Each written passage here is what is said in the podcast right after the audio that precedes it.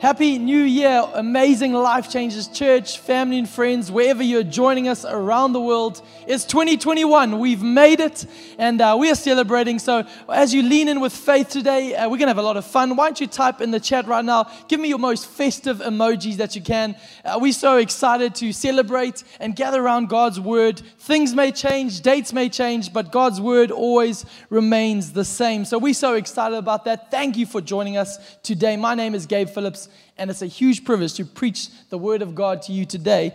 Uh, maybe many of you here are, are seeing my excitement about the new year, but you're saying, Gabe, new year, new date, but same sickness on my side, same sadness, same situation, same sin.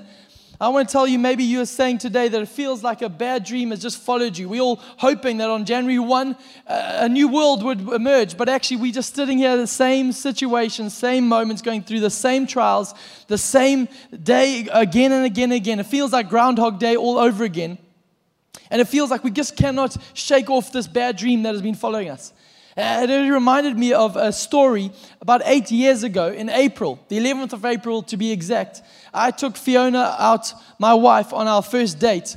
Well, uh, technically it was a date because she didn't know it was a date, but I, I knew it was a date. She did not know that. She just thought I was taking her out. I won't bore you with the details, but the night was magical. It was incredible. I was on top form. She laughed from the moment we got in the car to the end.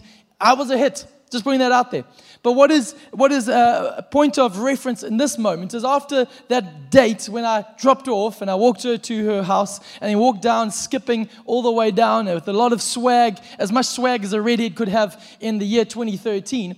I got back down to my car. I didn't notice there was another car, shady looking car, parked just to the left of me. As I pulled out of the parking lot and started winding my way through the suburbs all the way home, this car followed me. It pursued me. Every corner I took, it took. And it took about three or four roads when I realized that, hey, something's, something's different here. This car is not just going the same route as me, it is literally following me. And uh, uh with, with my poor eyesight, I, I, was trying to peer in the rearview mirror and see who was this, or do I know the person, what's going on. I couldn't make out who was in the car. But as I pulled onto the freeway and started to ease on the accelerator and try to pull away, this car just kept on my tail. And all of a sudden, my heart started to beat faster. I started to go through all the, the, the Arrive Alive campaigns, slogans, and see what am I supposed to do in this sort of moment. I went to the left lane, he went to the left lane. I went to the right lane, he went to the right lane. All of a sudden, I'm praying in tongues. If I wasn't a charismatic before that moment, I was all of a sudden. As I was saying, Help me, Jesus, I started to perspire, and I really had a fear for what was, what was going to come. And I remember, I just remembered the training, I remembered what were the instructions of what we we're supposed to do in such an occasion and I quickly took the off ramp, and he also took the off ramp, and I saw a garage coming up, uh, up ahead, looming ahead, an engine garage. Shout out to the engine warriors out there. And I remember pulling in there, and this guy pulling in there, I thought, here we go, this thing's going down. The 11th of April is going to be a date I'll remember forever for a different reason than I first thought. And as I pulled in and ready with my fists up, ready to go, as I pulled in, this car pulled in at a rate of knots next to me, the window went down, and I saw it was one of my friends from the southern suburbs who was laughing his head off. And as he wound down the window, he glared at me and said, Who was that girl, Gabe? You see, I was trying to keep that news on the lowdown, but this guy had just bust my scheme. But as my heart rate came back down to normal, I realized that this guy had been tailing me the whole way. And what I thought was the worst news ended up to be being actually such an incredible moment for me to celebrate this, this story of the night that had just happened. I tell that story, that narrative, because it's, it's foremost in my mind right now. But I want to bring us into a biblical context to help frame our narrative that we are facing as a world in this day and age, as a people, as a church at this moment. Is there's a story of a man named Jacob and his family. And this is an incredible family, a, a, a family full of favoritism, betrayal, of lies, of theft, identity fraud, and somehow blessing. Yep, the story's got it all and puts days of our lives to shame. And actually, it culminates with Jacob, the youngest, stealing his older brother Esau's blessing, future, and inheritance. The story, for time's sake, carries on for the rest of Jacob's life from that moment onwards. Esau chases him, vowing to kill his younger brother if he one day catches him. Jacob moves from place to place, always with the tail, always with the, the shadow of Esau dogging his steps, knowing that looking in his rear view mirror, if I can pull that alliteration, that analogy into place there, knowing that actually his brother is following him, and at any second, misfortune will befall him.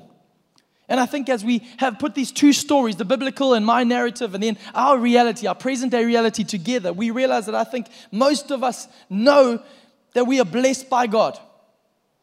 But at the same time, we feel like the shadow of our pasts can't be outrun. The shadow of our sin, the shadow of our pain, of our memories, of our emotional instability, our dysfunction, our fragility, our insecurities. The voice of disqualification always just seems to be one step behind us, nagging in the back rear view mirror of our lives, and it won't let us pull free.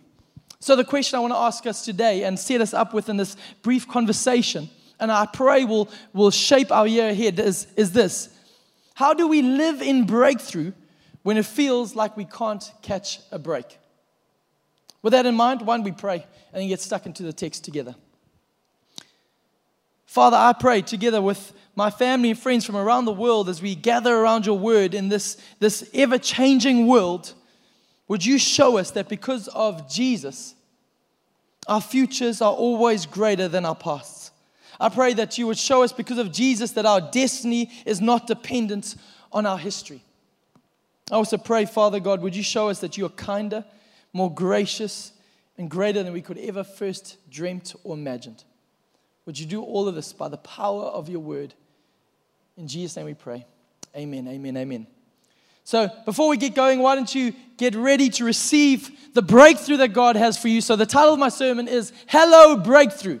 So, why don't you throw that in the text right now? Put it in the chat. Hello Breakthrough. Give us a, an emoji, give us a wave, whatever you want to do, participate. Hello Breakthrough we're getting ready to enter into what God has for us. You see, this incredible story about this man, Jacob, on the run from Esau, Esau following him, his past dogging him at every step. He, he stumbles into a, a scenario, a story where he actually, his eyes catch sight of a beautiful girl named Rachel. And the scripture loves it. it. It pulls no punches. It tells us what's going on in Jacob's heart. It says he falls in love, love at first sight.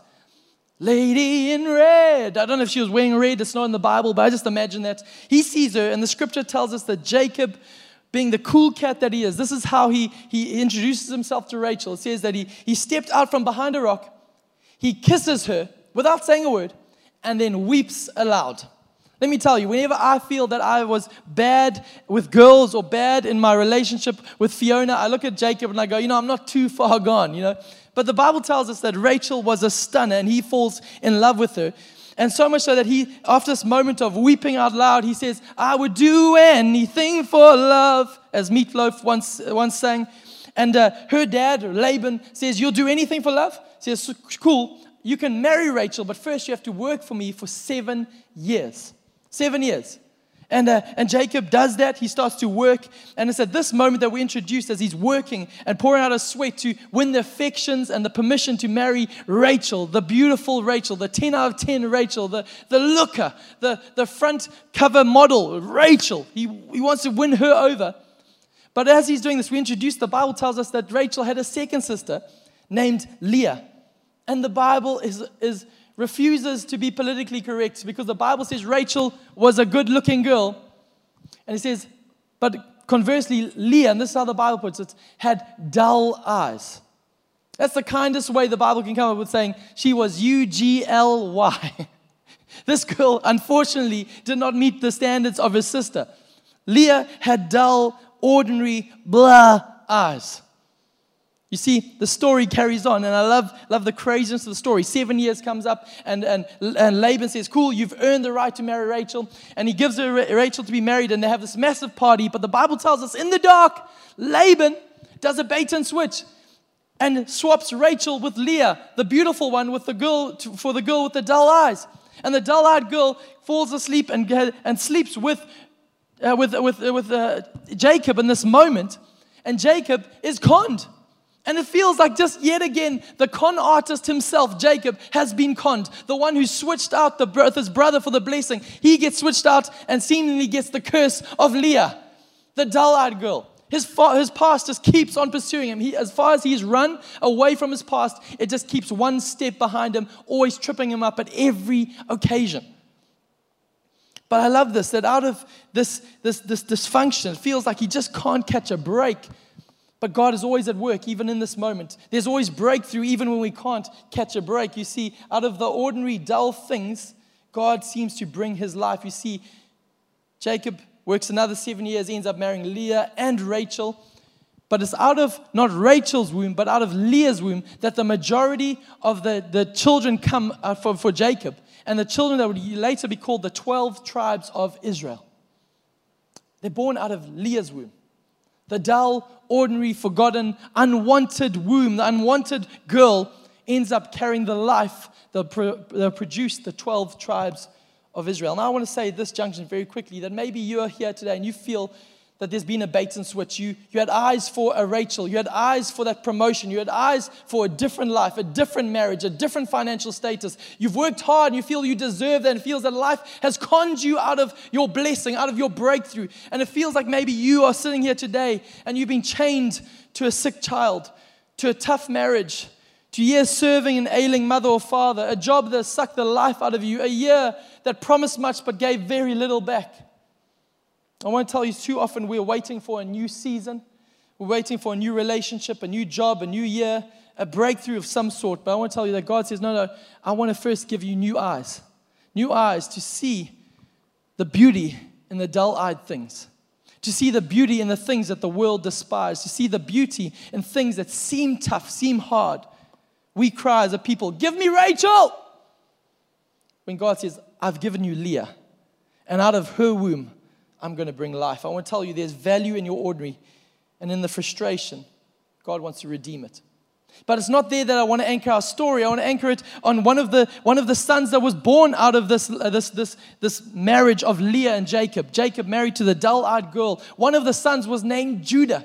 Judah, and this incredible character in the, in the mess of the, the book called Genesis, finds his, one of his highlights, if we can even use that word highlight, is more like a low light, in, and he gets a whole chapter to himself, Genesis 38. And it's this, and this incredible story. Judah himself has three boys, wild boys, quite, quite uh, loose cannons of boys, and their names are Ur, Onan, and Shelah. That's for free if you're having a child this year. Ur, Onan, Shelah, hit names. Why don't you use one of them and just you can send me the royalties later. But, uh, but these three boys, and the first one marries a girl named Tamar. Ur marries Tamar. And the, for time's sake, the narrative tells us that Tamar marries Ur, but then Ur dies without bearing any children. So there's no future for Tamar. And as per the custom, Judah then has to give the next, next son in, uh, in the line to be married to Tamar to try and bear her a son, a future inheritance for her and the family. So he does that, and Onan marries Tamar. But as the story would go, Onan then dies. Onan falls down and dies. And all of a sudden, everything is nervous, and there's one more son, Shelah, at home. And, and Judah's now all, all of a sudden a bit nervous because maybe this girl's got a bit of a black widow type reputation, uh, if you will. And in a sense, it seems like she just can't catch a break.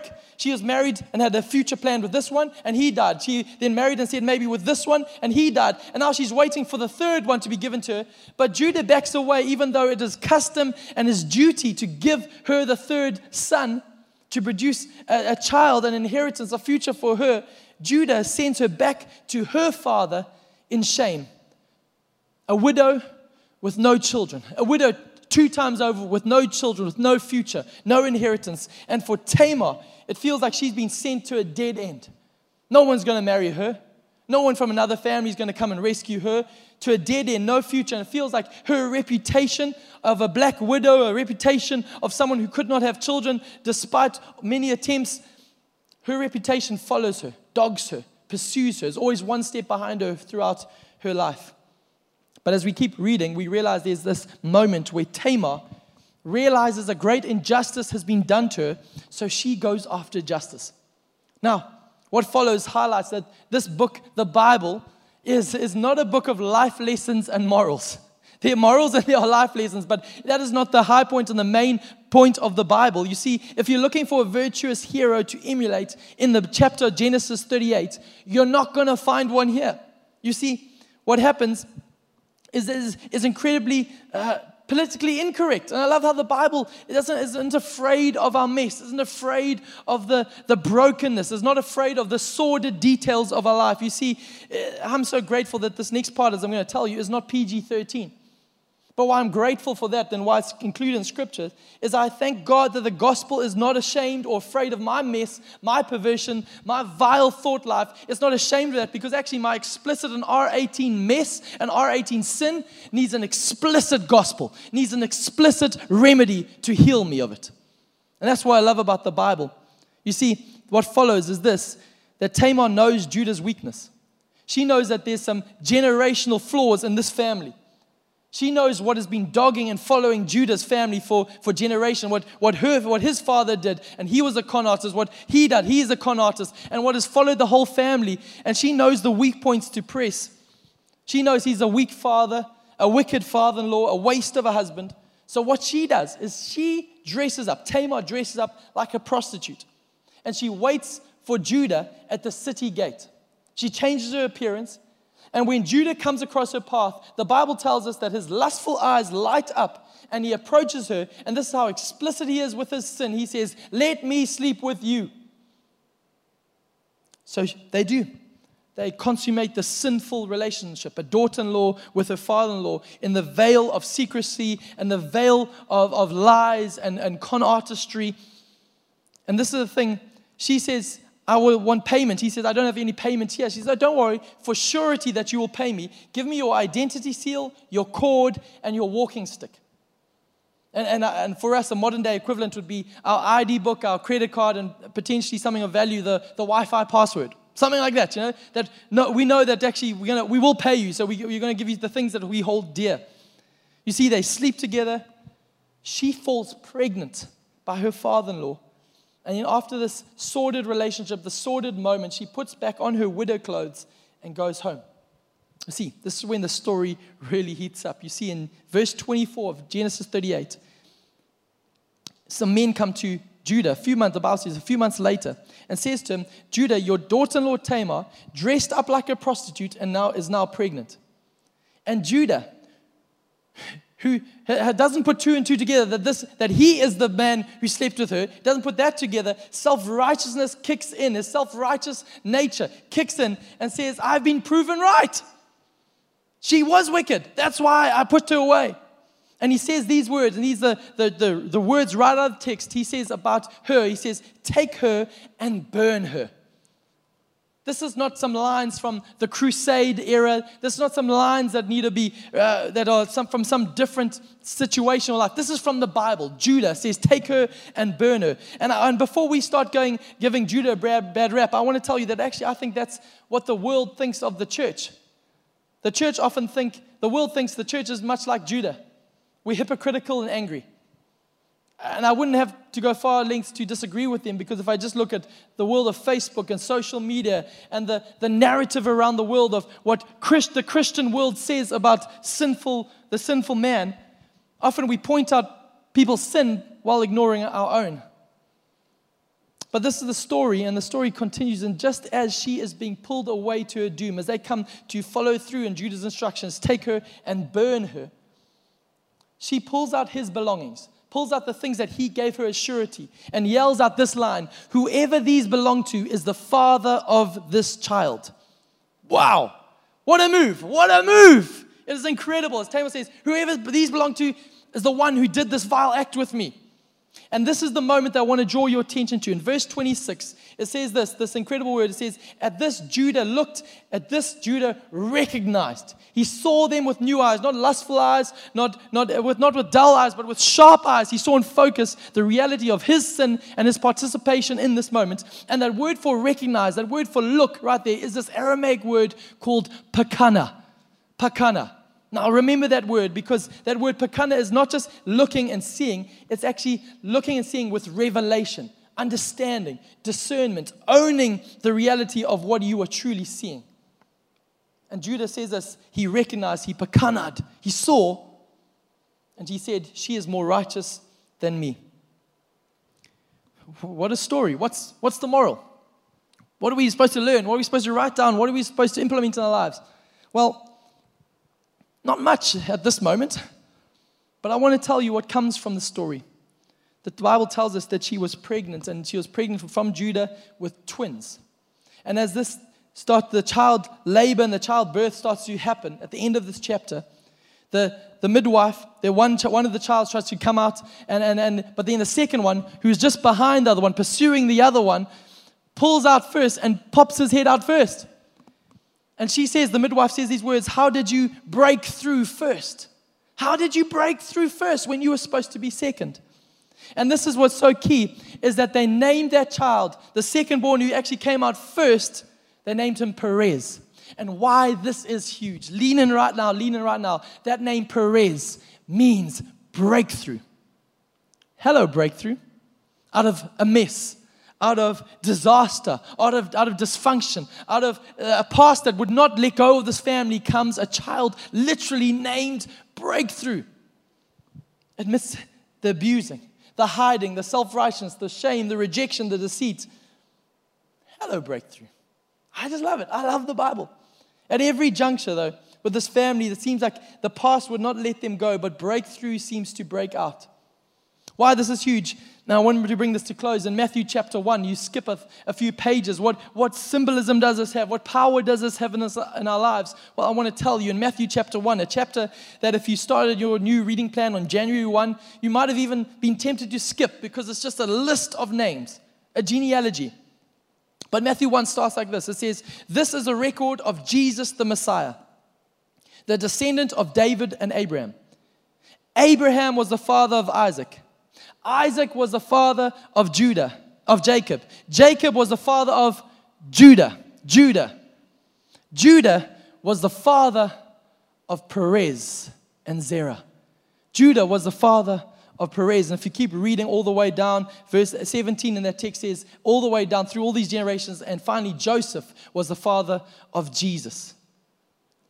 Jesus somehow links into his life the brokenness of this story. And why it's so huge is that Judah actually should not have been in that line, should not have been in that list. You see, he was not the eldest. He was the son of the wrong girl from Leah. He was moralistically and biologically, he should have been disqualified at every single level.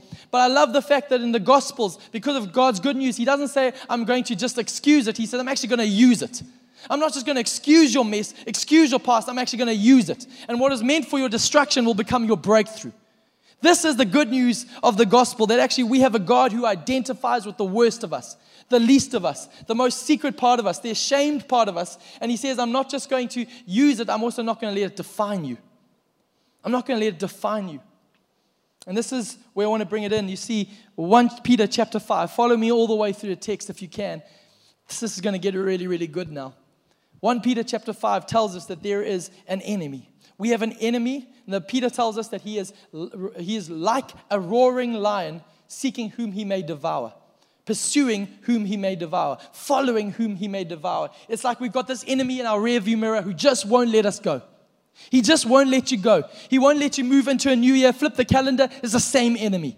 Flip, get the new relationship, it's the same enemy. Try and get the new job, it's the same enemy who's roaring like a, like a lion. He's parading like a lion, following you like a lion, seeking whom he may devour.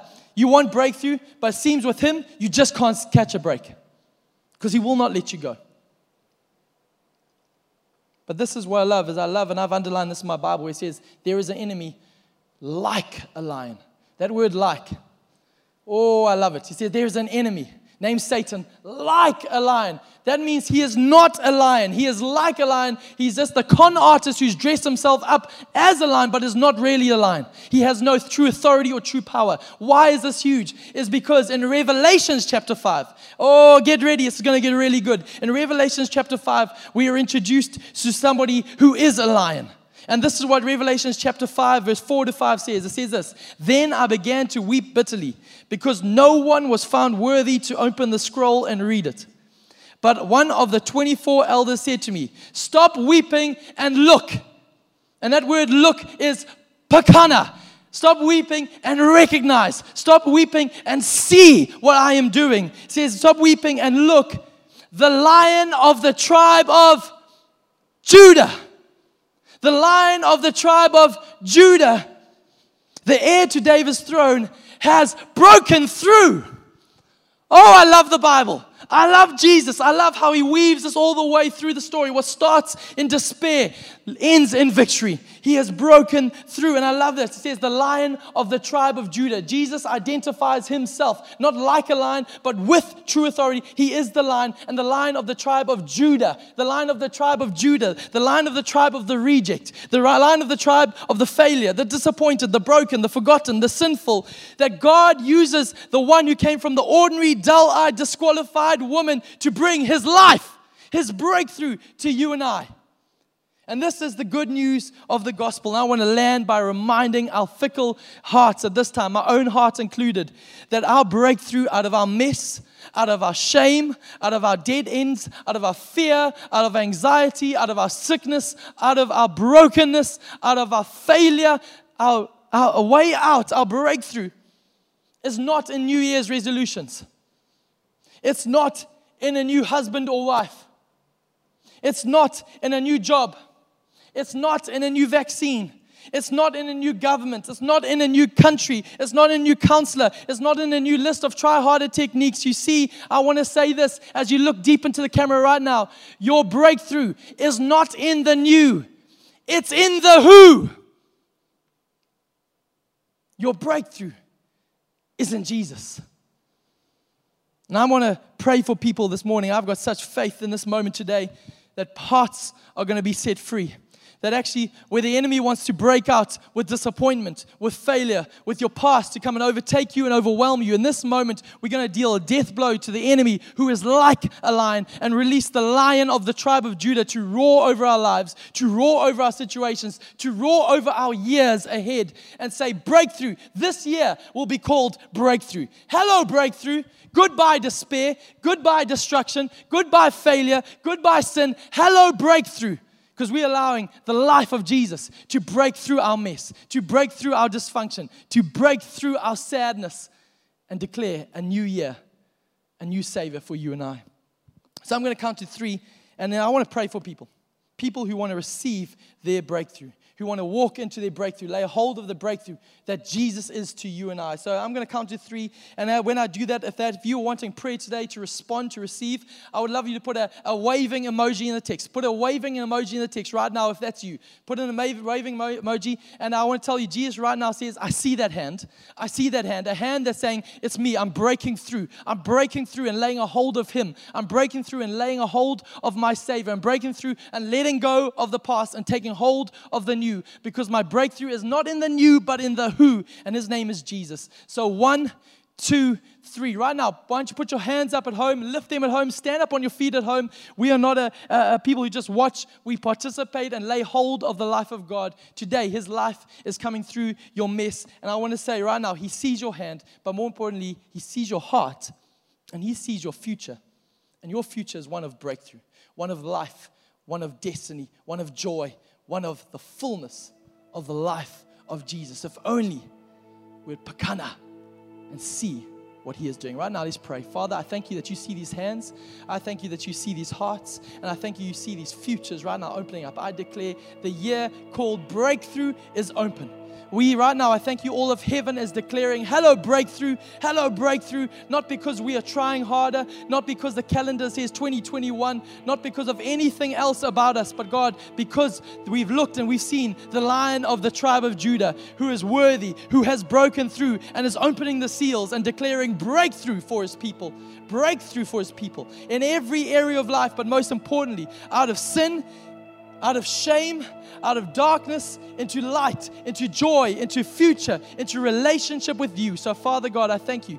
Would you come right now by your Holy Spirit and seal this word in people's hearts today as we say goodbye, despair, goodbye, defeat, goodbye, sin, goodbye, shame, goodbye, enemy like the lion, and hello, breakthrough as we welcome in your life like never before.